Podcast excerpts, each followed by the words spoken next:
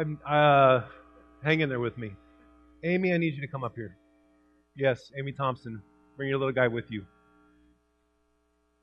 You guys stay here too. Evan and Andrew and Brian and Amy. While they're wake, making their way up here, I don't know if you guys know, but there's uh, Rob and Beth Salick. Rob's one of our trustees, as is Brian. And, um, Rob's moving his uh, corporate headquarters from Brea to Texas. And so many of you probably know that already. And it's kind of hard because you got a lot of moving parts. You got homes and businesses, and they're not really closing the business down until the end of August. But some of the, the wives are going out to get the kids set up, get the house set up, uh, get the kids in school. And uh, rumor has it that this is your last weekend.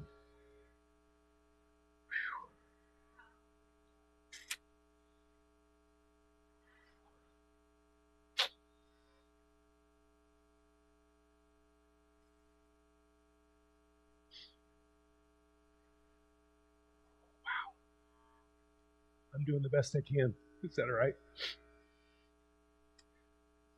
We don't have to worry about Brian. He'll be for a few more weeks.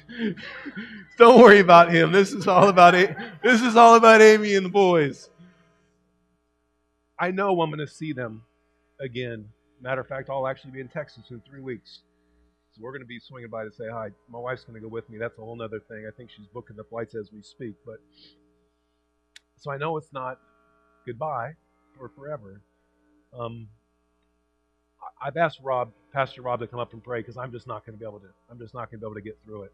I don't know if you're going to be here tomorrow. I'm going to mention it at all three services, not only tonight but um, tomorrow's tomorrow's services as well. You're leaving on Saturday, I think. I'm sure they'll be back, but this is uh, bittersweet. So I just want Pastor Rob to pray for you and the boys, and of course for Brian as well. Um, yeah start praying.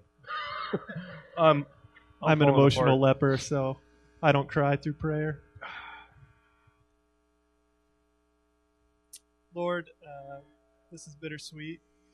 It's uh, hard to see a family leave a church, but we know that uh, your hand is totally in this, and you have guided um, all these families to this place in Texas, and I even can already see the uh, the ministry that they will have there and the ways that they will bless that community as it grows and develops. And so um, it's a loss for us, but it's um, a gain for Rockwall and Heath. It's um, a gain for your kingdom. And so, Lord, we pray just um, specifically for the Thompson family as they transition, that you would give them uh, peace in the midst of a lot of just, I'm sure, strong emotion uh, and different waves of emotions that'll come over them. I pray for uh, clarity as they're making lots of decisions and uh, prepping to pack everything up and start the, the actual physical move. And I pray for um, just a sense of home that comes over them quickly uh, in this new place, a sense that they are um, just able to settle and enjoy that that time. Um, and I pray for a vision for what's next for them and, and just a, a, joy in that. And I pray that they'd find closure here, um, that they would be able to um, obviously not say goodbye completely, but be able to turn the page and look at, you know, to a new chapter and enjoy that. And so I pray that your hand is over them this entire time and um, that they're really able just to experience your joy and your peace and um, even mourn. This is a time to, to, to mourn and to feel a sense of loss um, for us just as much as them. So watch over them, guide them, and um, just bless them. Thank you, Lord, for just how much they have served this community over the years and um, the mark that they've left here. Um, we will forever uh, experience the, the things that they've implemented and the, the ways that they've served this church. So we're grateful for them and um, really play, pray your blessing over them now. In your name, amen.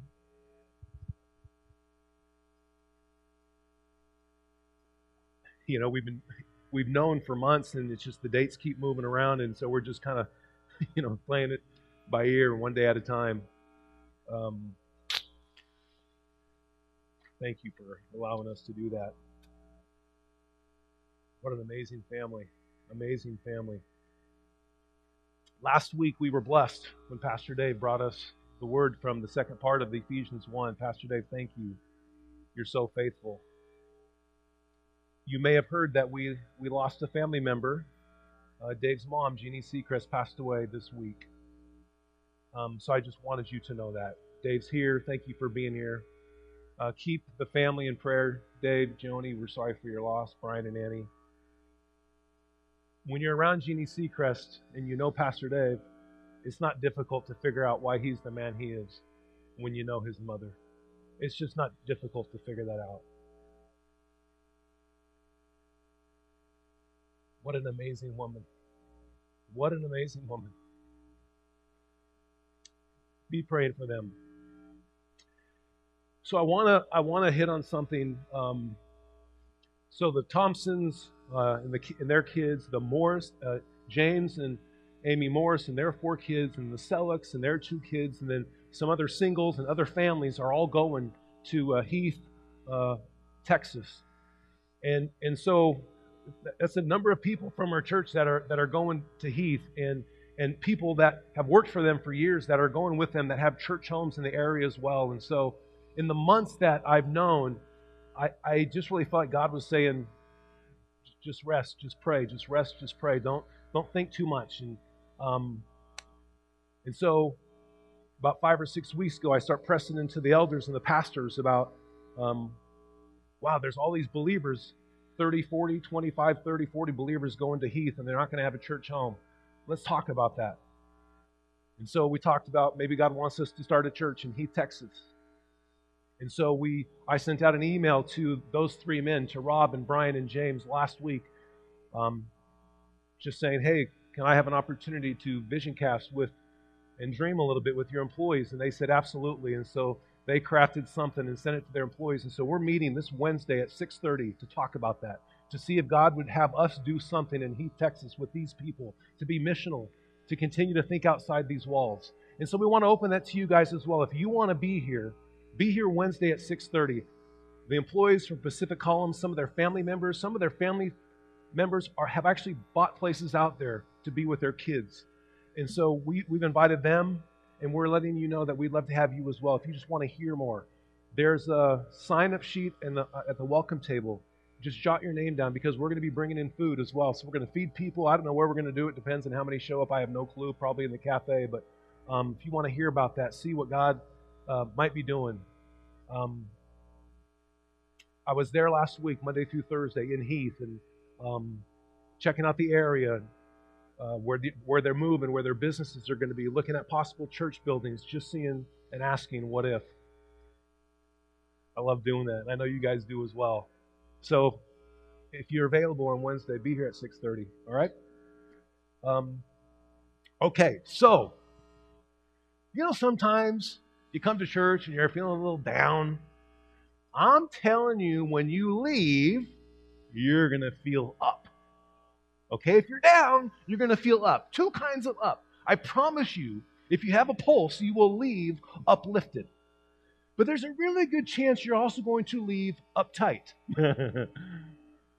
Either way, you're going to leave up, either one or both. Probably both you're probably going to be very uplifted, but you might even be a little uptight. And I just think it's that way sometimes with our Lord as we serve Him. We're uplifted by the promises and the riches that we find in the Lord, but we're also sometimes uptight by the ways that He challenges us and what it means to be followers of Jesus Christ and what it means to be Christ like. Amen?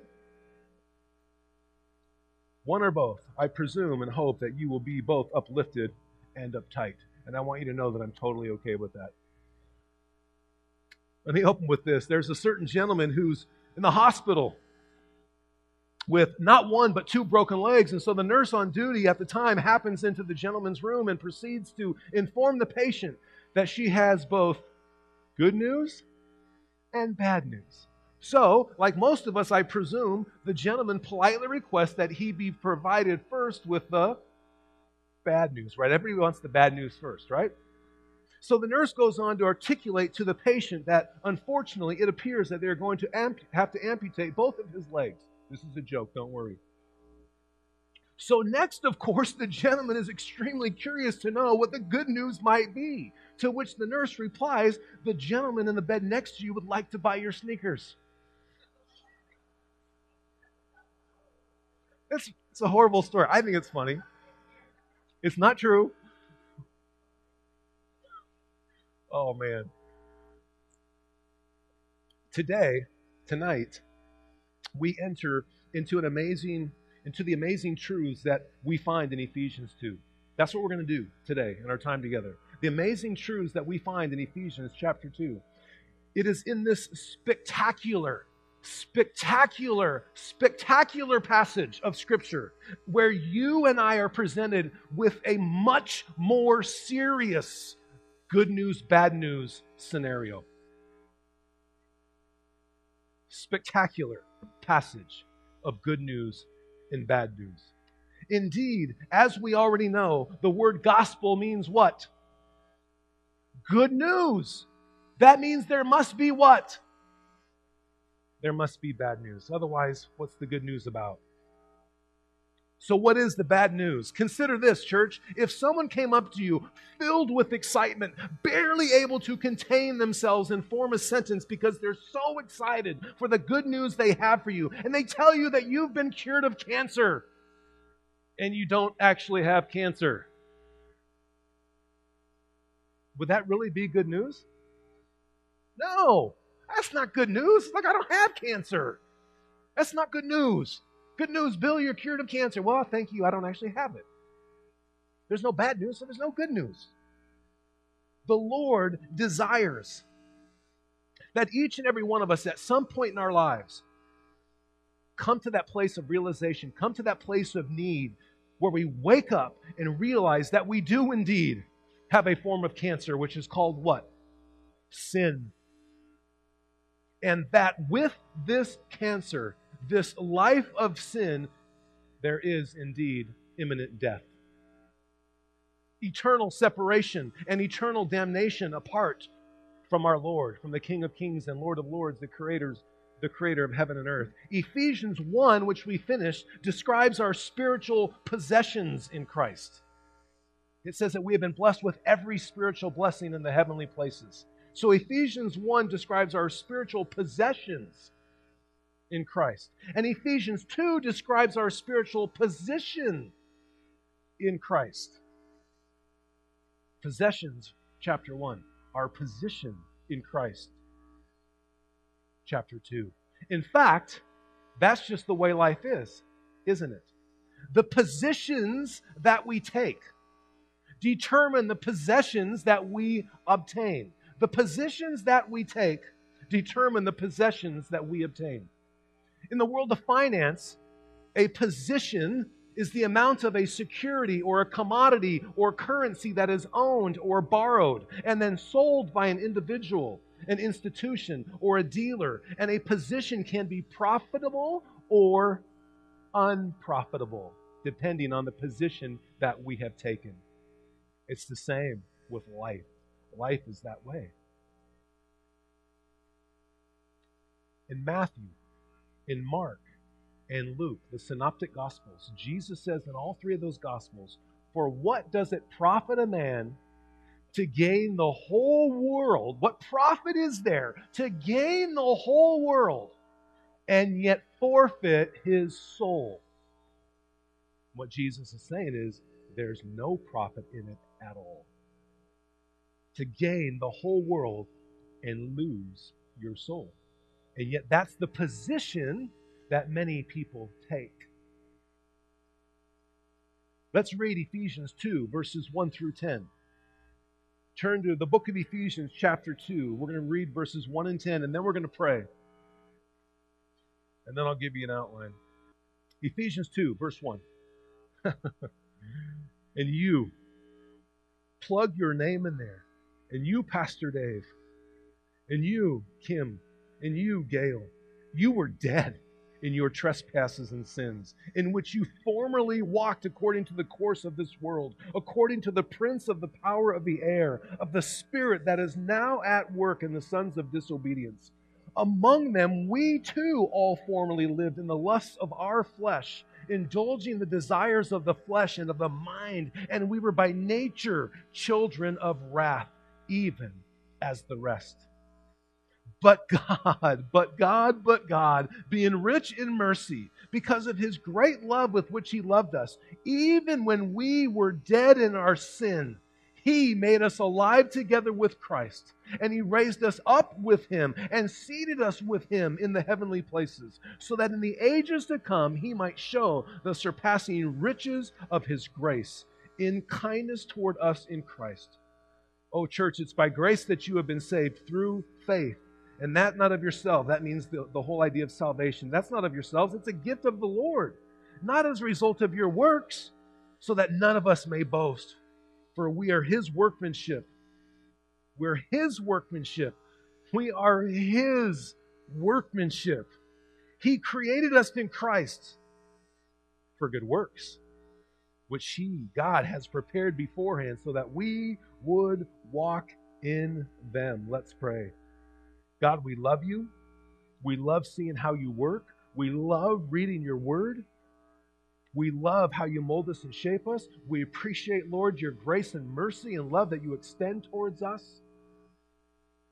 God, we're here because we want to be more like you, and your word tells us how to do that. We thank you for your holy word.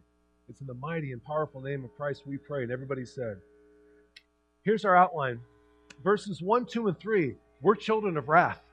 By nature, we are children of wrath. We're in trouble verses 1 through 3, bad news. Ah, but there's good news in 4, 5, 6, and 7 that Christ made us alive. We were dead, we were children of wrath, but now Christ did an awesome work and we are now alive. And then the last three verses. So we're because we're now a new creation, what are we supposed to do with that? Are we just like we need to celebrate until Christ returns? I was dead, I'm alive, let's party. No, we got work to do. We've got work to do. And that's verses 8, 9, and 10. Let's read verses 1, 2, and 3 again. You were dead. You were dead in your trespasses and sins. Yeah, you're walking around earth, but you were spiritually dead, in which you formerly walked, according to the course of this world, according to the prince of the power of the air, that's the devil, and his spirit that is working when we are disobedient.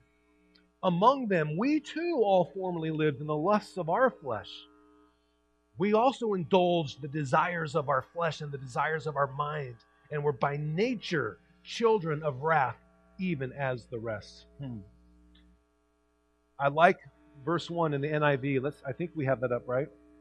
The NIV says, As for you, you were dead. You ever get I've gotten in trouble more than once, and oftentimes it was with other people. Of course, I had as many times where I was in trouble by myself. But when you get with a group of people and they're going around and they're like, and then they say, "As for you," and it's like, "Oh, I knew my turn was coming." Right? That's what Paul's saying. As for you, as for you, you were dead. As for you, you were dead, verse 1 says, in which you formerly walked according to the world according to Satan. I couldn't help myself. I wrote it and I realized it rhymed and I thought it was really, really cute. So I thought I'd share it with you. So, who is the you in verse 1 and verse 2? Who is the you in verse 1 and verse 2?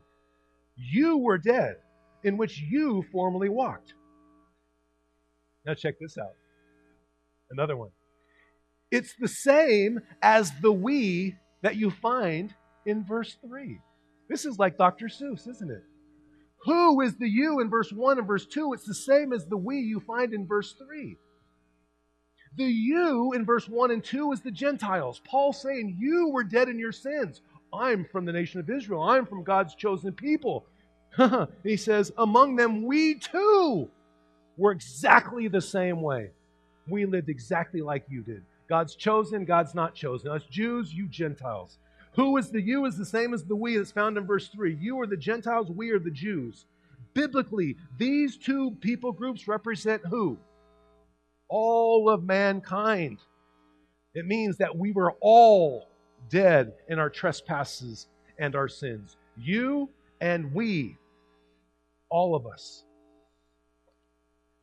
Compare verse 2, it says, in which you formerly walked. And we see in verse 3, he says, Among them we too all formerly walked or lived. Who? Among them we too all, all of us. Just like you, we all have also walked after sin, after disobedience, after transgression. And the bad news is further clarified at the end of verse 3, where he says, And we, just like you, and we were by nature, by nature, children of wrath, even as the rest. And that even as the rest means like everyone else or like the rest of mankind. You're walking in sin, we walked in sin, it's our nature. So when people say, I'm a, I, why would I go to hell? I'm a good person. It's really tough to say to people, no, you're not. You're really not. You are by nature a child of wrath. You have lived in the lusts of your flesh and the ways of the world. We all have. That's what that says. You walk that way. We too, Paul writes, we all walk that way. All of us are or were children of wrath. That's the bad news. Romans 5:12 says this. Therefore, Paul writes to the church in Rome, he says, just as through one man, Adam, sin entered into the world, and death through that sin. And so death spread to who?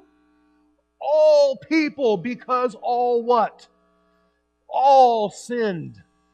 I'm a good person. Welcome to hell. I'm a good person too. I'll see you there. But God, verse 4. But God, but God. It's the only way out. But God. Look at Romans 5 18 and 19. Paul continues So then, as through one transgression there resulted condemnation to all men, even so, through one act of righteousness, Christ on the cross, there resulted justification of life to who? All men. For as through the one man's disobedience, many were made sinners. In the same way, through the obedience of the one, Christ, the many will be made righteous. If you have put your faith in Jesus Christ, Welcome to the righteous life. You have been made righteous. You are not righteous, you've been made righteous. Can I get an amen? Amen.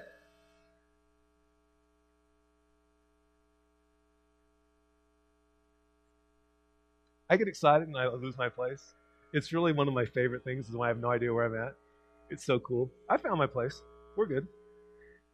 So here's the deal. We're not in verse 1 it says you were dead in your trespasses and sin we're not simply dead in our trespasses and sin and then one day we come to the end of our life and that's it there is a thing called eternity there is a thing called the afterlife there is a place called heaven and hell and so the result is that we become children of wrath for eternity when we don't put our faith and hope and trust in christ let's look at how paul breaks down these trespasses and sins that he mentions in verse 1 how does he break them down? He says, You were dead in your trespasses and sins. Well, it says first that it was according, these trespasses and sins are according to the course of this world in verse 2. According to the prince of the power of the air, also in verse 2. According in verse 3 to the lust of our flesh. We are dead in our trespasses and sins according to the course of this world how much does this world have influence on your life? According, it says, to the prince of the power of the air, how much leeway do you give the prince of the power of the air in your life? According to the lust of your flesh, it says, we indulge the lust of our flesh and of our mind. How often do you indulge the lust of your flesh and your mind? It leads to death. Oh, you might be saved, but other things die in your life if you continue to give in to sin. So let me be real clear. Let's be real clear about where the problem really exists. Okay? It says that we're dead in our trespasses and sins according to the world, according to Satan, and according to our own flesh. Let's be clear where the problem exists. The fault of our trespasses cannot be blamed on the world. Well, it's not me, it's the world. It cannot be blamed on Satan. It's not me, it's the prince of the power of the air. And it can't be blamed on our flesh. My spirit desires, but the flesh is weak. That's not where the fault lies. The evidence in these verses where the fault lies is actually a matter of our own will. We're either going to obey God or we are going to disobey God. Will you obey or will you disobey? That's where the problem rests. Can't blame it on the world. We can't blame it on Satan. We can't blame it on our flesh. It's our will. Look what verse 2 says. You formerly walked according to the course of this world, according to the prince of the power of the air, of the spirit that is now working in the sons of disobedience. We choose to disobey, and the world hammers us, and our flesh hammers us, and Satan hammers us.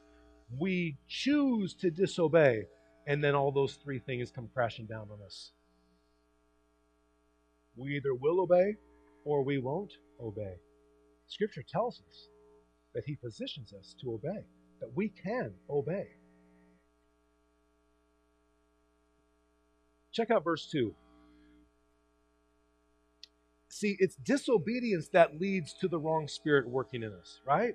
The prince of the power of the air, of the spirit that is now working in the sons of disobedience.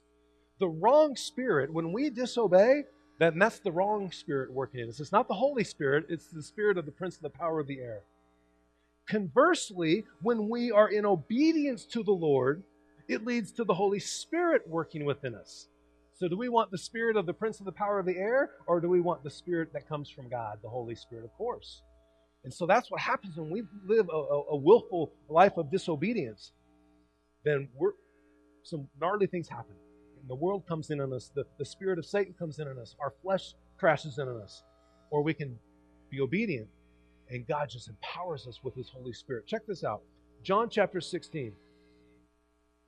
Jesus says this in verses 7 and 8 of John 16. He says, But I tell you the truth.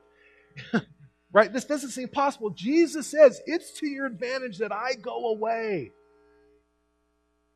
For if I don't go away, the Helper will not come to you. That's the Holy Spirit. But if I go, I will send him to you.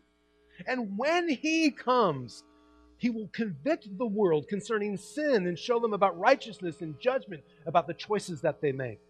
We need help. God knows we need help, and He says, I need to leave. It's to your advantage that I leave. And He infuses us and empowers us with the Holy Spirit so that we can live obedient lives for Him. Amen? This word helper in this verse, this word helper, go ahead and show the next slide. I think I have this. Yes, I wasn't sure. I couldn't remember. In the Greek, it's parakletos. It's one called alongside to help. I confess, I need help, man. I need lots of help. And I realize that my wife's not the Holy Spirit, right? But she is a tremendous help for me. We need help. My wife helps me live the married life and helps me to be a good dad. She just makes me better. But the Holy Spirit helps me to be godly and helps me to be Christ like. It means our comforter, our advocate, our intercessor. We need help so that we can live obedient lives. We can walk by the Lord's Spirit and live, or we can walk by the world's Spirit and die. So clearly, we've got three things working against us in verse 2 and 3, verses 2 and 3. The world, Satan, and our flesh, right? And then Paul addresses later in this letter how we can combat this reality of all these forces working against us. And he talks about putting on the armor of God, starting in Ephesians 6, verse 10, I think, which we'll get to later, obviously. Our second part of the outline Christ's awesome work. Let's read verses 4, 5, 6, and 7. but God. Oh, I want to jump up and down. I don't have time. But God, being rich in mercy, right? Because it started off you. As for you, Bill Ensign, you were dead. But God, being rich in mercy, because of his great love with which he loved you and which he loves us, even when we were dead in those transgressions, He made us alive with Christ. And He raised us up with Him. And He seats us with Him. So that in the ages to come, He might show the surpassing riches of the grace and kindness that are found in Christ. Wow, wow, wow. As for you, you were dead, verse 1, but God made us alive. So endeth the lesson. As for you, you were dead, Dean and Amber Kurtz, but God made you alive. You were dead. Dead. Not weak, not frail. Dead. After the horribly bad news that we just read in verses 1, 2, and 3, Paul gives us exceedingly good news in verses 4, 5, 6, and 7. One commentary says this listen, the unbeliever somebody who hasn't put their faith and trust in Jesus Christ, the unbeliever, is not sick, he's dead. He does not need resuscitation, he needs resurrection. If you were dead and you're now alive, you've been resurrected by the blood of Jesus Christ. Not resuscitated, resurrected. That's different. Oh, the two words in these verses, but God. Oh, those two words, but God. Perhaps the two most important words in the history of mankind. But God. Six letters, two words, but God. Not hard to spell, not hard to memorize. Perhaps the two most important words that we will ever hear but God. Have these two words made their way into your daily life? Are these two words part of your sanctification process? They're a big part of our salvation. I was dead, now I'm alive because I put my hope and faith and trust in Jesus Christ. Okay, that's your salvation. That's a moment. And then every day after that is your sanctification process where God's molding you and shaping you and molding you and shaping you. We use but God to get saved.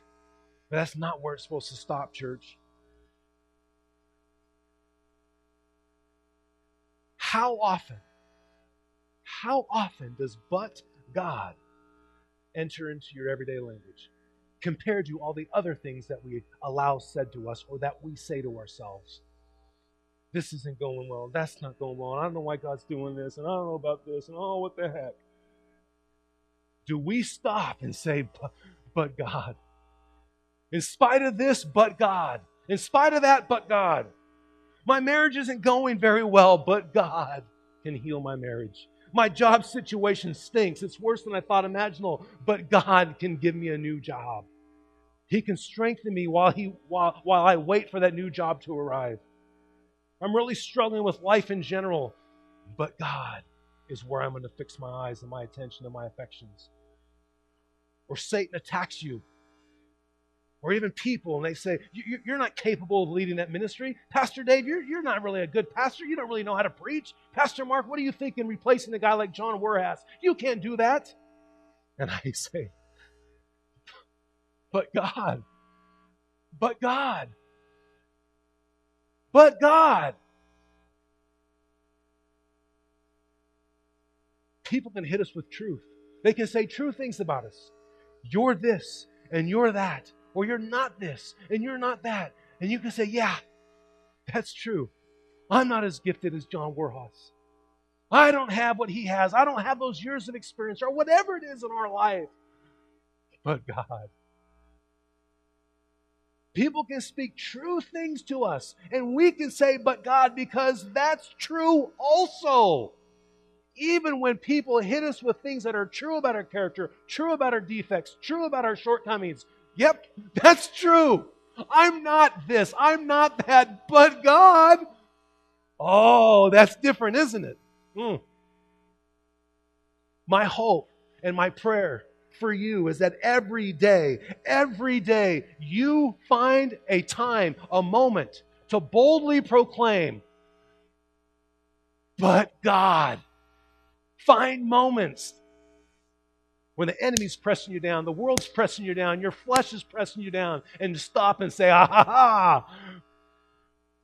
But God. Amen? Yes. What do these verses tell us? These verses 4 through 7. What do they tell us about our God? Check it out. Look at verse 4. But God, being rich in mercy, it tells us our God is rich in mercy. Right after that, it says, because of his great love. That means he's rich in love. He's rich in mercy. He's rich in love. And look what it says in verse 7 that he might show us the riches of his grace. Our God is rich in mercy. Our God is rich in love. Our God is rich in grace. Our God is rich in mercy, rich in love, rich in grace. Is that how we engage him? Do we engage him as that God? Richly merciful, richly loving, richly graceful. But if I'm rich in something, I got lots of grace. Rah. I got lots of mercy. Rah. I got lots of love. Rah. Is that good enough? What should I do with it? So it's not just that he's rich in mercy, rich in grace, and rich in love. Check out what it says here in verse 4. He not only possesses these riches, he practices these riches. Look at verse 4. But God, being rich in mercy because of his great love with which he loved us. It could have just said, but God being rich in mercy and rich in love, and then even when we were dead. No, because of his great love with which he actually practiced it. I, I, I've probably challenged a church this way once before.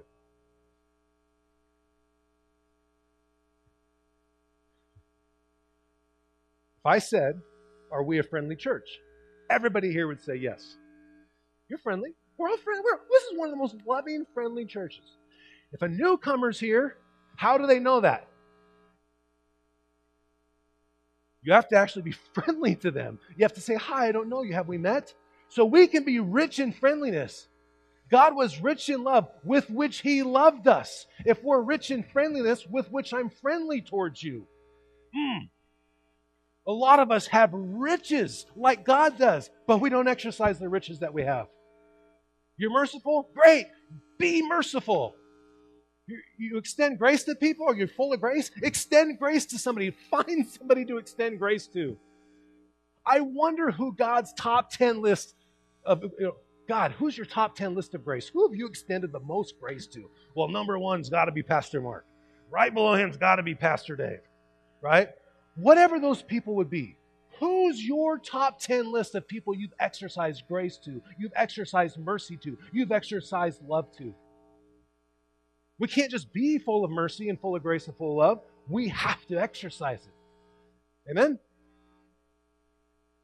He doesn't just possess these riches, he practices these riches. We're to do the same. Check out 1 John 4. I'm going to give you 15, 16, and 17, and then I'm going to hit verse 19 on a different slide. Whoever confesses that Jesus is the Son of God, that's you and I, I presume, God abides in him, and he abides in God. We have come to know and have believed the love which God has for us. Of course, God is love, and the one who abides in love abides in God, and God abides in him. By this, love is perfected within us, so that we may have confidence in the day of judgment. Because as he is, because as he is, so also are we in this world. You're full of love, love somebody. You're full of grace, be gracious to somebody. You're full of mercy, be merciful to somebody. You say you're a servant, serve somebody. I'm a little fired up. When I miss a week in the pulpit, I try to make up for it all the next week. Verse 19 of 1 John chapter 4. Is it up? Oh, good, perfect. We love because he first loved us. He exercised that love, and he calls us to do the same and extend mercy and extend grace. So, so because of these riches, he does three things, right? He's rich in mercy, rich in love, and rich in grace. And so he does three things. Check out verses 5 and 6. He made us alive together with Christ, he raised us up with Christ, and he seats us in the heavenly places with Christ, which we don't have time to get into all that. He's so rich. He loves us. He's merciful. He's gracious. So he makes us alive. We were dead, he makes us alive. He resurrects us eternally. And then he seats us in the heavenly places right alongside Jesus Christ. Wow. But the really cool thing about all that is there's a couple key words. He does all of this, right? He's rich in mercy, he's rich in grace, he's rich in love. He makes us alive together with Christ. He raises us up with Christ. He seats us with Christ when? What does Scripture say? When does He do this? Look at verse 4 and 5.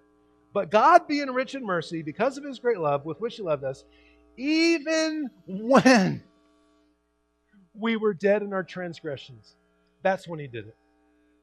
When did He do this? He's totally rich. He tells us that we're alive with Christ, we're raised up with Christ, we're seated with Christ. He does this when we are dead. He does this for us, even when we were dead.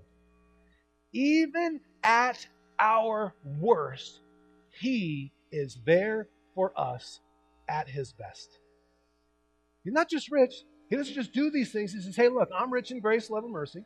And I'm going to I'm to raise you up with Christ. I'm going to make you alive with Christ. I'm going to raise you up with Christ. I'm going to see you with Christ. But you really got to get your life together.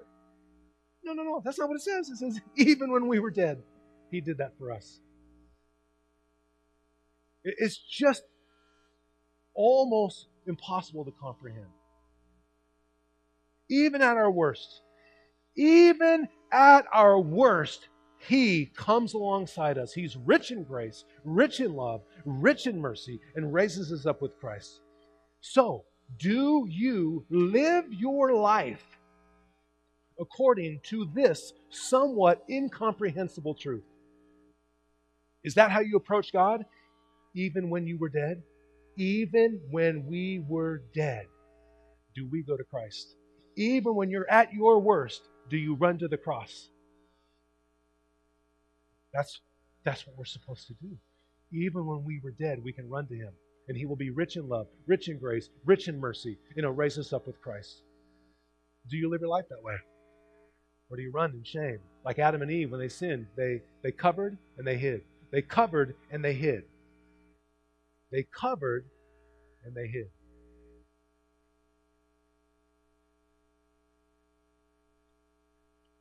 Lastly, we're created for works, church. We're created to get to work. We're created to get to work. Let's read verses 8, 9, and 10. For by grace you've been saved through faith. And that, the whole concept of salvation, is not of yourselves. It's a gift from God. Not as a result of works. There's nothing you can do. So no one may boast about that because it's not possible. For we are his workmanship, created in Christ for good works, which God prepared beforehand so that we would walk in them. It's one thing to say, verses 1 through 3, you were dead in your trespasses and sin. Verses 4, 5, 6, and 7, but God, being, being rich in mercy, love, and grace, uh, he took care of that. All right, everything's good. No, no, it continues. He did it for a reason. Now we are his workmanship. We, we are his. We belong to him. We are his workmanship. We were created in Christ. Verses 1 through 3, you were dead. Verses 4 through 7, God made us alive. Therefore, indeed, if you were dead, dead, God resurrected you. You're a new creation. You were dead. So you are created now in Christ. You are a work of His. It's not our life. Sprinkle in a little Jesus, sprinkle in a little Holy Spirit. You were dead. It's all Him.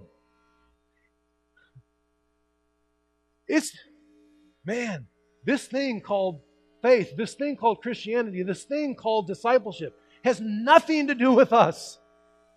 It has nothing to do with us. If you think that any part of our walk with God has anything to do with you, we're completely missing it. It has everything to do with Him. We were dead. We are now His workmanship, created in Christ.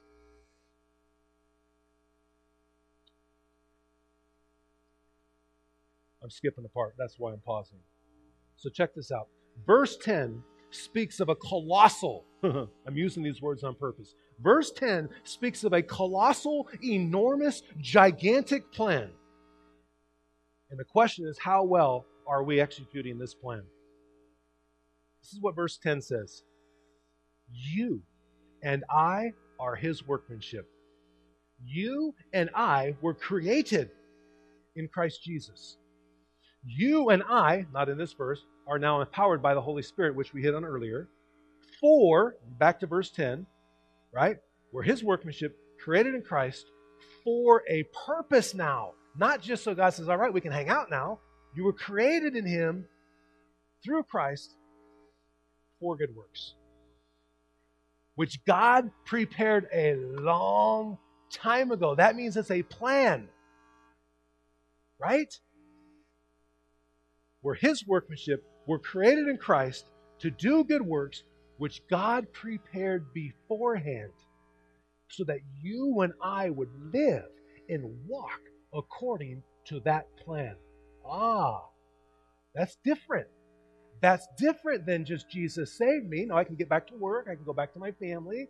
I can keep doing what I'm doing. Jesus saved me. I'm good.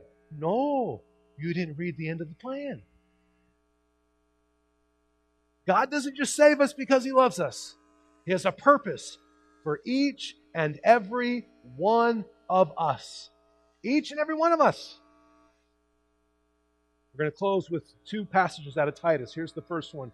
Titus is tucked in somewhere I don't know, where is it? Timothy, somewhere back there in the New Testament. I can always, I always struggle finding Titus. Thessalonians, Timothy. Yeah, Titus is after 1st and 2nd Timothy. I'm like absolutely no help to you guys. That's fine. 1st and 2nd Thessalonians, right? 1st and 2nd Timothy, and then Titus. 11 through 15.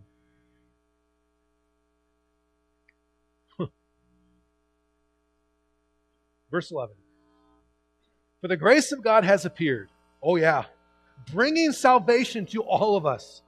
It instructs us to deny ungodliness and worldly desires and to live sensibly, righteously, and godly in this present world or age, looking for the blessed hope and the appearing of the glory of our great God and Savior, Christ Jesus, who did what? He gave himself for us to redeem us from every lawless deed and to purify for himself a people for his possession. Oh, that God, he sure is possessive. Oh, yeah, he is.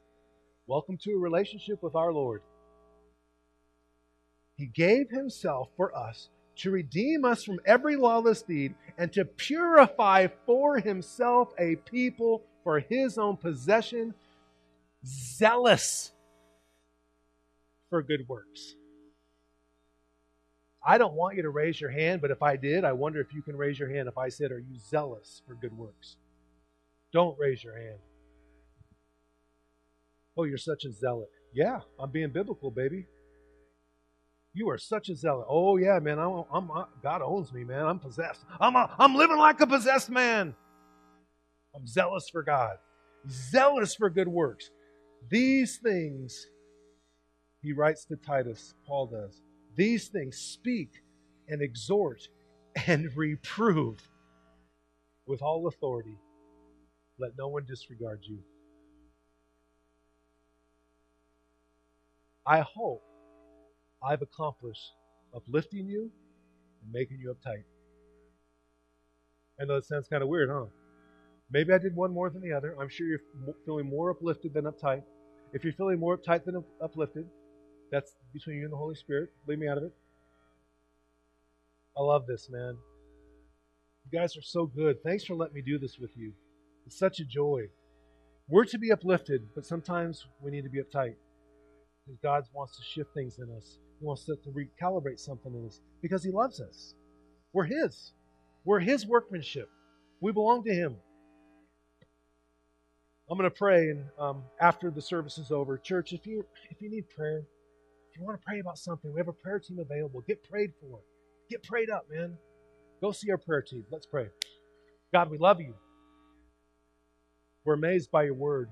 We're amazed by how rich you are in grace and mercy and love. God, forgive us that we cover and hide when we fail instead of running to you that while we were dead, even when we were dead, you extended riches, the riches of your grace, mercy, and love. And you raised us up with Christ. Help us to see you that way, Father, please.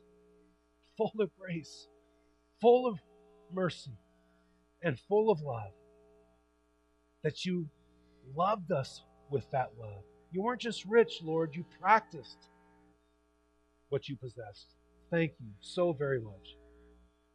Thank you for the grace that you extend us as we learn how to do that better ourselves. We love you. We thank you. In the mighty name of Christ.